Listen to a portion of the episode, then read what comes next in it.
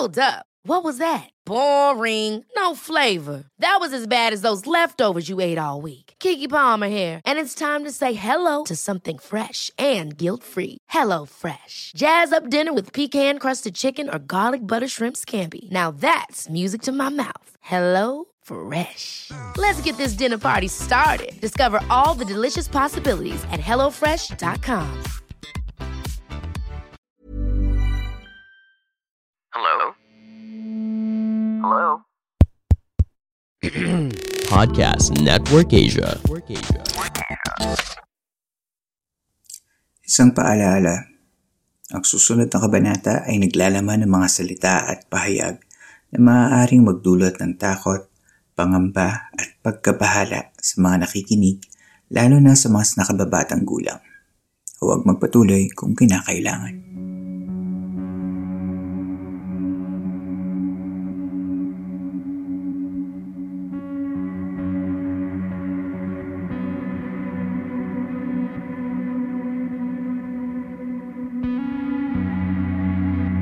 Inihandog ng Philippine Camper Stories ang San Telmo Society. Isang koleksyon ng mga totoong kwento at karanasan tungkol sa kababalaghan at hiwaga. Kung nakapakinig kayo noong nakarang linggo, pinag-usapan natin ang hiwaga at lagim na dala ng bangungot. Ngayong gabi, samahan ninyo ako at pakinggan ang ating unang tampok na kwento tungkol sa bangungot.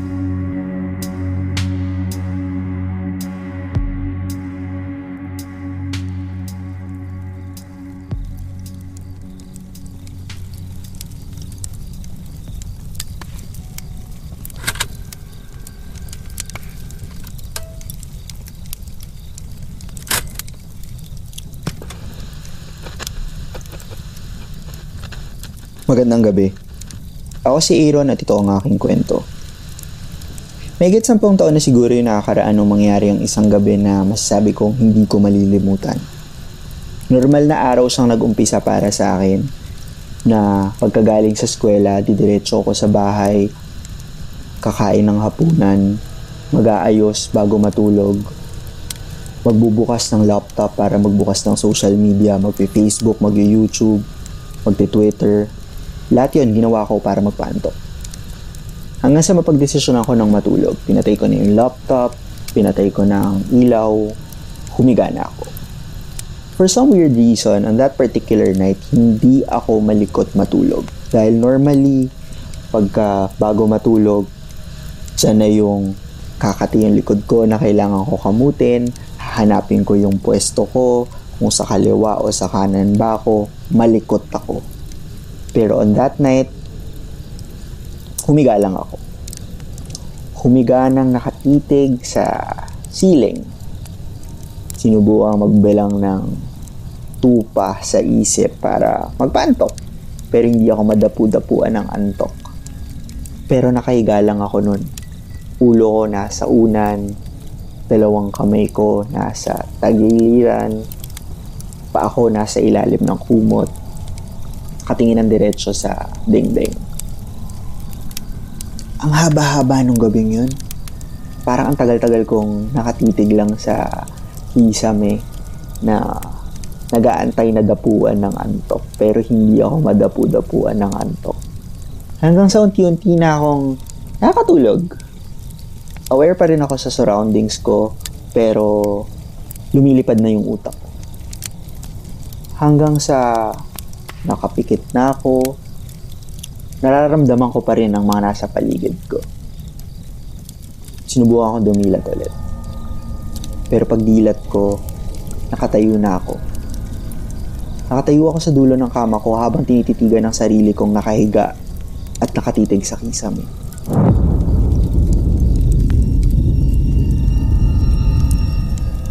Pinapanood ko yung sarili ko. Dito, nabigyan ako ng idea na nananaginip lang ako. Kaya sabi ko sa sarili ko, Aaron, gising. Nananaginip ka. Pinapanood mo yung sarili mong makahiga, panaginip lang to. Aaron, bumalik ka sa katawan mo. Sinusubukan kong pagalawin ng mga daliri ko pero hindi ko magalaw. Sinusubukan ko magsalita pero hindi ako makapagsalita. Sinusubukan kong sumigaw pero wala akong maisigaw. Sinubukan kong ipikit yung mga mata ko. Sa sunod na pagpikit ko, sinubukan ko ulit dumilat kasi alam kong gising ako at mga mata ko lang nagagalaw. Pero sa pagdilat ko, nakita ko ganun pa rin ang kwarto. Madilim. Nakikita ko sa peripheral ko ang cabinet ko, ang table ko, pero hindi ko pa rin magalaw ang katawan ko.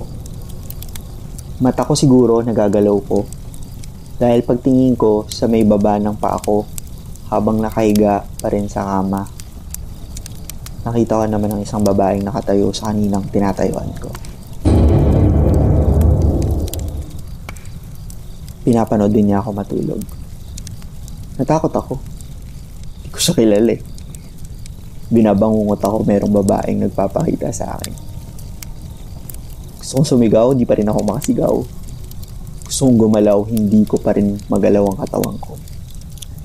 Yung daliri ko, pinipilit kong pagalawin para kalabitin yung kahit na anong parte ng katawan ko o kurutin yung kahit na anong parte ng katawan ko para sabihin, Aaron, gumising ka, gumising ka, gumalaw ka. Pero hirap na hirap ako. Ramdam na ramdam ko yung pressure sa utak ko na alam kong nananaginip ako pero alam ko rin at aware din ako sa nasa paligid ko pero wala akong control. Takot na takot ako noon. Sinubukan ko pumikit ulit. Nagawa kong pumikit. Sa pagpikit ko, alam ko pa rin na nakaiga ako. Alam ko pa rin ang nasa paligid ko. Nararamdaman ko pa rin na nasa kama ko ako. Pero hindi pa rin ako makagalaw. Sinubukan ko ulit dumilat. Pero sa pagdilat ko, yung babaeng kaninang nakatayo sa ting nakatayuan ko, lumulutang nga sa ibabaw ko at nakikipagtitigan sa akin, mata sa mata. Hindi ko maalala ng malinaw yung itsura niya, pero alam ko mistisa siya at may dugo yung mukha niya. Alam kong binabangungot ako, kaya kinigising ko pa rin yung sarili ko. Kinukulit ko at paulit-ulit kong kinukulit sa utak ko na Iron, gising! Panaginip lang to. Kailangan mong gumising. Binabangungot ka lang. Aware ako dun aware din ako dun sa nararamdaman kong takot habang nakikipagtitigan sa babaeng hindi ko kakilala na lumulutang sa harap ko. Hindi siya nakadagan sa akin pero nasa ibabaw ko siya. Sinubukan kong pumikit ulit. Pagpikit ko na yon, ganoon pa rin. Nararamdaman ko pa rin yung paligid ko. Alam ko pa rin nasa kama ko ako pero sa sunod na pagdilat ko, umaga na. Nakahiga pa rin ako sa kinahigaan ko. Ulo sa unan, dalawang kamay nasa tagiliran. Pa ako nasa ilalim ng kumot. Pero maliwanag na. Unti-unti na akong kumilos. Unti-unti na akong gumalaw para tingnan kung gising na talaga ako doon, may control na ako.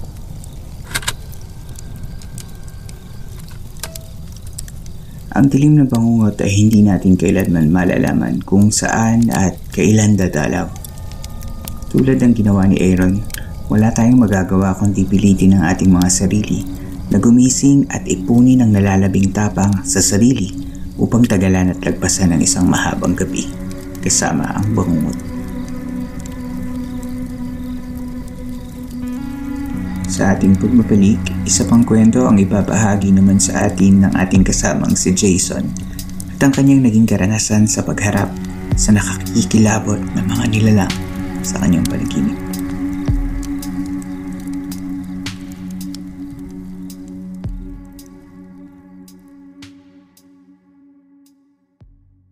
Hi guys, my name is Francesca. And you've got me, Jelly. You've got Dell here. All right. So we hear that you like to listen to podcasts. You know what? That is pretty cool. It's the in thing to do right now. And we've got one. It's called The Eavesdrop. Do check it out, okay? We like to talk about everything and anything that's probably on your mind. Um, unfiltered, unedited, sometimes to our own disadvantage. But go check it out after listening to this one. Life is full of what ifs. Some awesome, like what if AI could fold your laundry? And some, well, less awesome, like what if you have unexpected medical costs?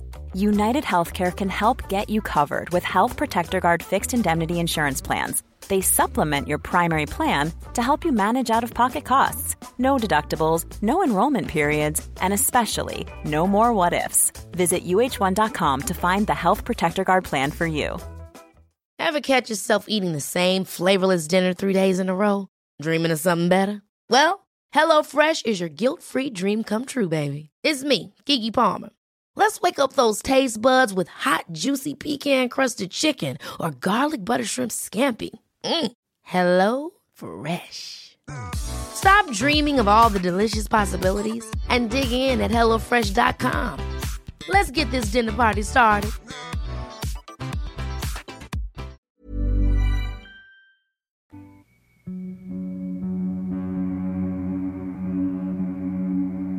Pagpapatuloy ng Philippine Campfire Stories.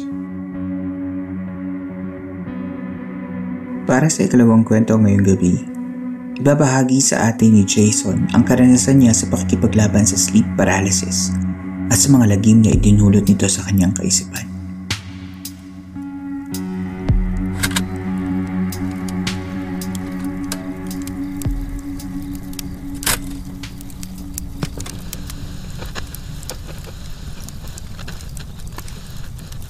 Magandang gabi. Ako si Jason at ito ang aking kwento. I have always been a bad sleeper. Kahit nung maliit pa lang ako. Madalas napaputol-putol ako kung matulog at nagkaroon pa ako ng insomnia. Mga bandang high school, nagsimula akong atakihin na sleep paralysis at night terrors. Sa mga pagkakataong yun, gising ang diwa mo. Nararamdaman, naririnig, at nakikita mo ang paligid mo. Pero hindi ka makagalaw Naririnig ko ang bawat paghinga at tibok ng puso na mapapansin kong parang lumalakas at bumibilis. Minsan parang hindi ako makahinga. Sa tagal nang nangyayari sa akin, natuto na akong gisingin na sarili ko. Madalas tumatalab, pero minsan nagmimintis pa din. May mga pagkakataong nagigising ko ang sarili ko, pero sa antok at pagod, nakakatulog lang ulit ako at balik sleep paralysis. Madalas na sinasabi ng ilang mga nakakasaksi. Mukha naman daw akong normal na natutulog hanggang sa bigla na lang maghahabol ng hininga. Para sa akin, nakikita ko sila, tinatawag, pinapakiusapang gisingin ako. Sinisigaw ko pa mga pangalan nila. Pero para sa kanila, mga bulong lang daw ang naririnig nila. May ilang beses din na nagsasalita daw ako may mga rapid movements pa na parang pumapagaspas na parang isda sa ibabaw ng kama. Kailangan pa nila akong gisingin. Lumipat kami ng bahay nung college ako. Hindi ako mapakali sa bagong bahay na yon. Minsan kasi may mga naririnig kaming mga naglalakad sa second floor kahit na lahat kami nasa baba. Minsan sa yerong bubungan pa nang gagaling yung mga paglalakad na yon. Lahat kami sa pamilya, natutong wag na lang namin pansinin yon Basta ba walang gagawin sa amin na masama. Kahit na minsan may mga itim na lang kaming naaaninag sa gilid ng mga paningin namin at ilang beses din namin nahuhuli ang pamangkin kong apat na taong gulang na may kinakausap sa dilim. Minsan nung ako'y nagkatrangkaso, lampas hating gabi na din nang makatulog ako noon. Para akong pagod at nanghihina. Napansin ko na lang na nasa isa na naman akong sleep paralysis nang ibinaling ko ang mga mata ko sa pinto ng kwarto. Patay ang ilaw, bukas ang pinto, madilim ang hallway sa labas. Rinig ko na nagpapatugtog ng radyo ang kapatid ko sa kabilang kwarto.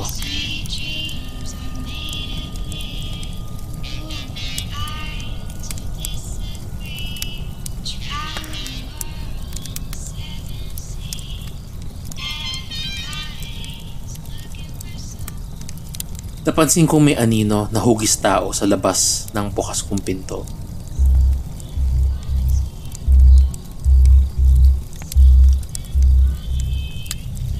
Hindi ko mapaliwanag pero mas madilim pa siya kaysa sa normal na dilim ng hallway. At sa mga oras na yon, nagsimula na ding lumakas ang tibok ng puso ko. Inaninag ko maigi ang anino at napansing mas matangkad siya sa pinto. Nakayuko ito at nakapasok ang ulo sa kwarto ko. Pinapanood niya ako. Hindi ko alam kung ano siya, pero pinapanood niya akong nakahiga sa kama ko at hindi makagalaw. Nakatitig lang ako sa kanya, takot na takot. Hindi ko alam kung bakit pero naniniwala akong bigla siyang tatakbo sa akin pag nilayo ko ang tingin ko sa kanya. Gusto kong bumangon, buksan ang ilaw, pero hindi ako makagalaw at wala din ako matatakbuhan. Patuloy yung pinapatugtog sa kabilang kwarto.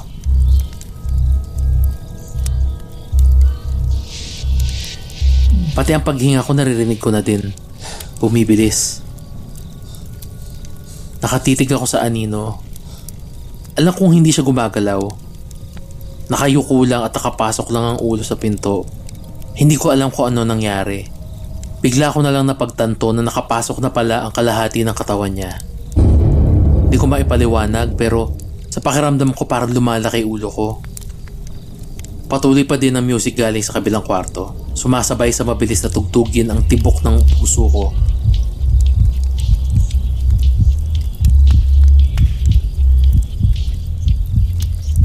Nasa pagkakataong yon, nakakabingi na. At nararamdaman ko ang bawat pintig sa tenga at lalamunan ko. Tumigil ang music. Narinig ko ang kapatid kong tumatawa. May kausap sa telepono. Tinawag ko siya. Kahit alam kong di niya ako maririnig, tinawag ko siya. Sumisigaw ako ng, Ate, ate, gisingin mo ako ate. Para sa akin, binibigay ko ng lahat ng lakas ko para sumigaw ng napakalakas. Pero bulong lang ang naririnig ko galing sa akin. Lalong bumilis ang pagyabog ng dibdib ko. Nakita ko kasi buong katawan na pala ang naipasok ng anino. Nakatayo siya sa harap ng pinto. Hindi ako tumigil sa pagsigaw. Ate, gisingin mo ako. Ang gulo na sa pandinig. Masyadong maingay na sa ulo ko. Naririnig ko ang ate kong tumatawa. Tumahimik saglit at ipinagpatuloy ang pinapakinggang music. Narinig ko rin ang sarili ko parang naghahabol ng hininga. Malalim at parang pagod. Sumisikip na rin ang dibdib ko. Ate, gisingin mo ako. Takot na takot na ako. Kaming dalawa lang ng anino ang nasa loob ng kwarto at wala akong magawa. Bigla na lang bumukas ang ilaw sa hallway. At nakita ko ang isa ko pang kapatid na malapit sa pintuan. Kinakatok ang ate ko. Huwag daw masyadong malakas at tulog na ang mga tao. Pumasok ang kapatid ko sa kwarto at binuksan ng ilaw. Nakita niya ako. Nagmadali siya at niyugyug ako para magising. Nagising naman ako hingal na hingal. Kapatid ko nakatayo sa tabi ng kama. Naglilitaan niya na tinatrangkaso daw ako, hindi daw ako nakakain ng hapunan kaya ako binabangungot. Patuloy yung pinapatugtog na playlist ni ate sa kabilang kwarto. Wala na ang anino. Hindi na naulit ang insidenteng ito. Pero may mga nakikita pa din naman kaming mga hindi maipaliwanag at patuloy naming hindi sila pinapansin. Ilang taon din matapos nun at pumukod na din naman ako. Tumira sa ibang city. Nabawasan na din ang instances ng sleep paralysis at night terrors, lalo na nitong mga nakaraang taon. Mabuti na lang, wala akong nararamdaman o nakikitang hindi ko maipaliwanag dito sa bago kong tirahan. Bago dumating ang COVID-19 last year, may nakausap akong kaibigang sensitive. Hinawakan niya ako at may napick up daw siyang recent memory na may entity daw na pinapanood ako mula sa pintuan ng madilim kong kwarto. Matindi ang kilapot ko nang sinabi niya yon. Kasi isa siya sa mga bago ko lang na nagiging kaibigan at hindi ko pa nakakwento ang pangyayaring yun sa kanya. Hanggang dito na lamang po. Maraming salamat sa pakikinig at hanggang sa susunod na pagsasama.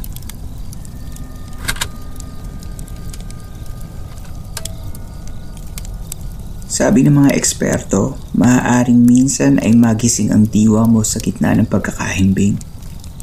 May pagkakataon na ang katawan ay hindi makasasabay sa pagkagising ng iyong isipan at dito nagkakaroon ng sleep paralysis. Minsan, ang iyong isipan ay babaluti ng kung ano-anong hiwaga, dala ng hallucinations na nangyayari sa ating isip. Batay sa kwentong ito, sino ba talaga makapagsasabi na ang aninong nakamatsyag kay Jason ay hindi totoo? Mabuti na lamang at wala nang dumadalaw sa kanya sa kanyang bagong tirahan. Wala pa.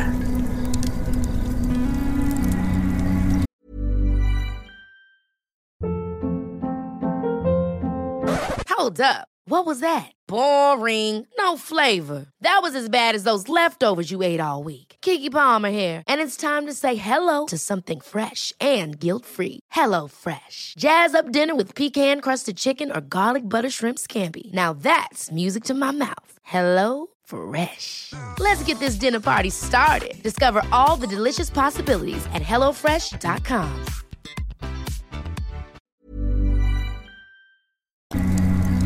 Inyo pong nasa baybayan ng isa na namang kabanata ng Philippine Campfire Stories sa ating bagong segment na San Telmo Society.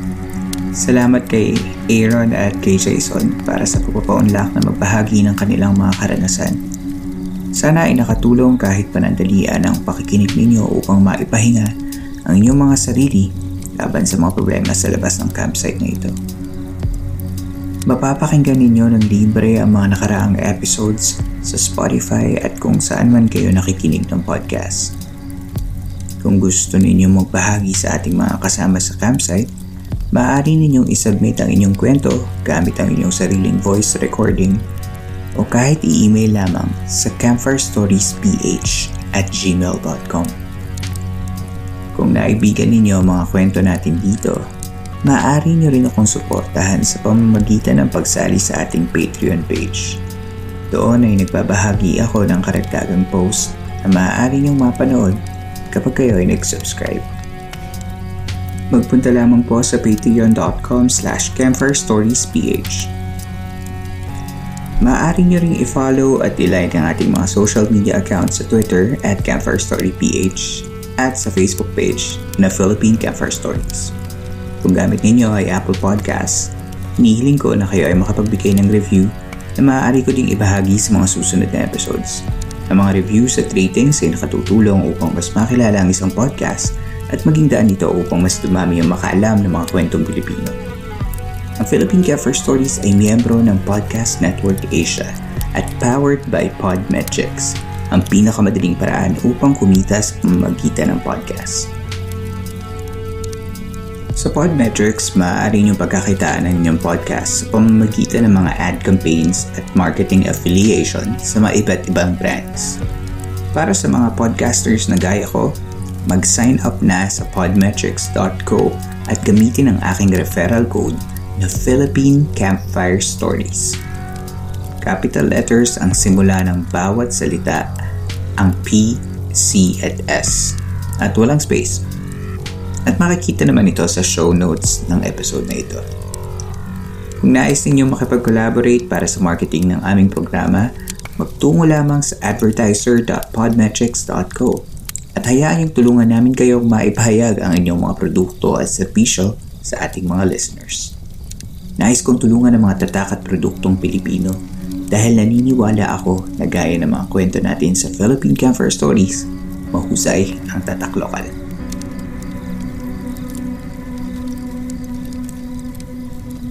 Muli, maraming salamat po sa inyong pakikinig. Hanggang dito na lamang po tayo ngayong gabi. At hanggang sa susunod nating kwentuhan.